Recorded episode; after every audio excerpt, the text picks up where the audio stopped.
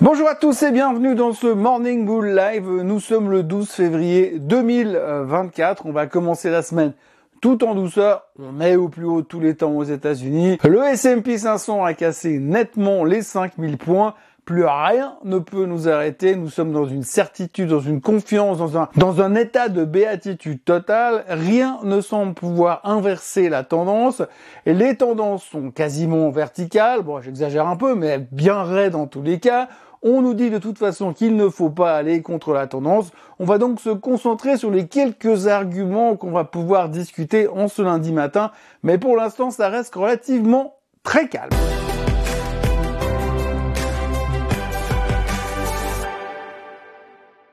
La première chose qu'il faut aborder aujourd'hui, c'est qu'on est dans la semaine du CPI, la semaine de l'inflation. Oui, vous savez, ce fameux thème qui nous obsède depuis pratiquement deux ans. À chaque chiffre, on se dit, oulala, là là, mais qu'est-ce qui va se passer et comment la Fed va réagir? Alors, on l'a vu la semaine dernière, la Fed est complètement coincée dans son mood de dire, on attend de voir pour savoir ce qu'on va faire, on ne baissera pas les taux en mars, c'est trop tôt, faudra voir ce qu'on fait ensuite. Alors, le chiffre qui va sortir demain sera donc le CPI, voir si celui-ci nous donne enfin une indication, voir si tout d'un coup il a recommencé à baisser, il va vraiment en direction des 2%.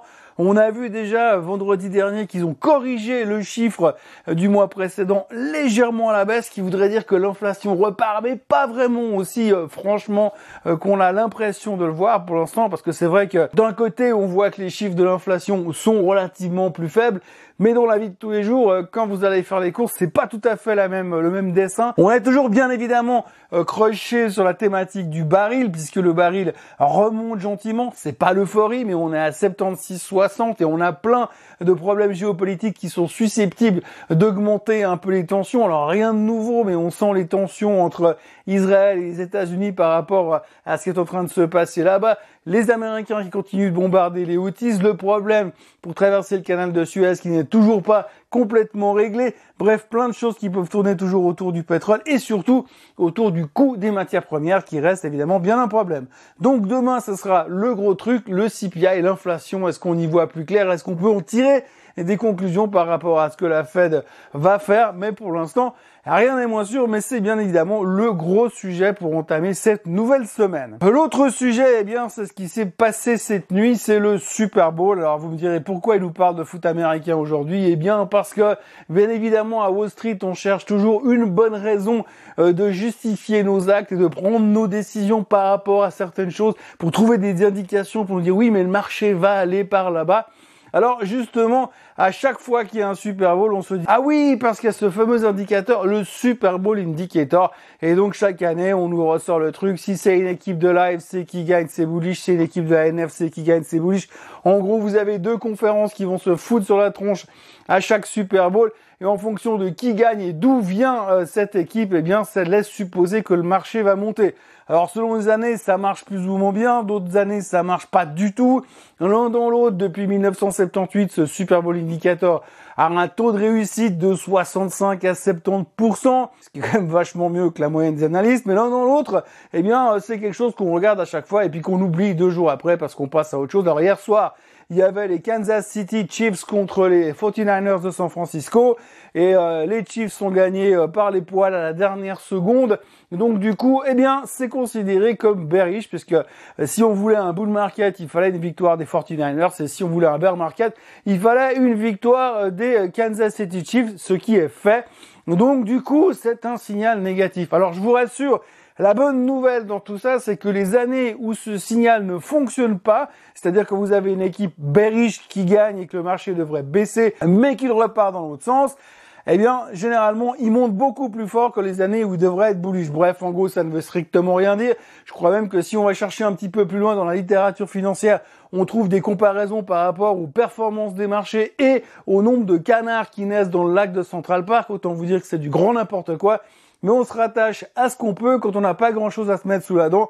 Résultat, ce matin, les Chiefs sont gagnés et c'est pas censé être bullish pour le marché. Bon, c'est grosso modo un petit peu le seul truc négatif qu'on a dans les marchés pour l'instant, puisque tout semble aller pour le mieux dans le meilleur des mondes, et qu'on a quand même réussi à nous trouver un troisième argument hyper bullish pour le reste de l'année. Et cet argument, eh bien, c'est l'année du dragon. Oui, vous n'êtes pas sans savoir que nous sommes en plein nouvel an chinois en ce moment et que la nouvelle année chinoise sera l'année du dragon. Alors on peut se demander est-ce que ce sera l'année du recovery sur le marché chinois, mais on n'en est pas là.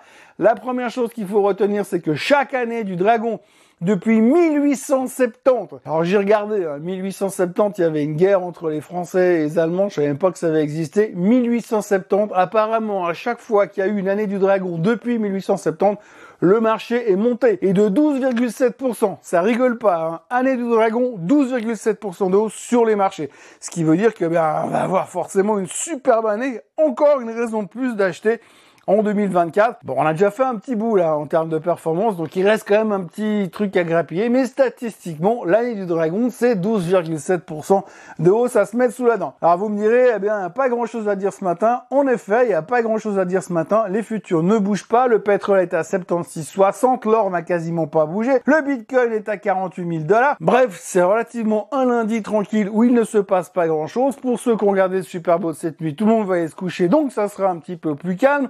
Mais bref, pour l'instant, ce que l'on voit, c'est que les marchés sont optimistes, sont constructifs et que pour l'instant, les mauvaises nouvelles, on veut toujours pas les voir, rien n'a changé. On va continuer à surveiller ça gentiment. Aujourd'hui, il n'y a pas de chiffres économiques. Il y aura en revanche Kashkari et Bowman de la Fed qui parleront et Monsieur Lane aussi de la BCE qui parlera aujourd'hui. Donc on se concentrera là-dessus. Et puis visiblement, de toute façon, c'est tous plus ou moins des mecs qui sont plutôt quiches, plutôt prudents et plutôt pour dire on va baisser les taux mais plus tard. Mais c'est pas grave parce qu'on l'a compris la dernière semaine, c'est que de toute façon, tant qu'on nous dit qu'on baissera les taux cette année, ça nous va. On n'est plus trop fixé sur les dates, mais c'est important, c'est qu'on comprenne que les taux baissent cette année et on aura le temps d'en discuter mardi après les chiffres du CPI. D'ici là, nous sommes lundi.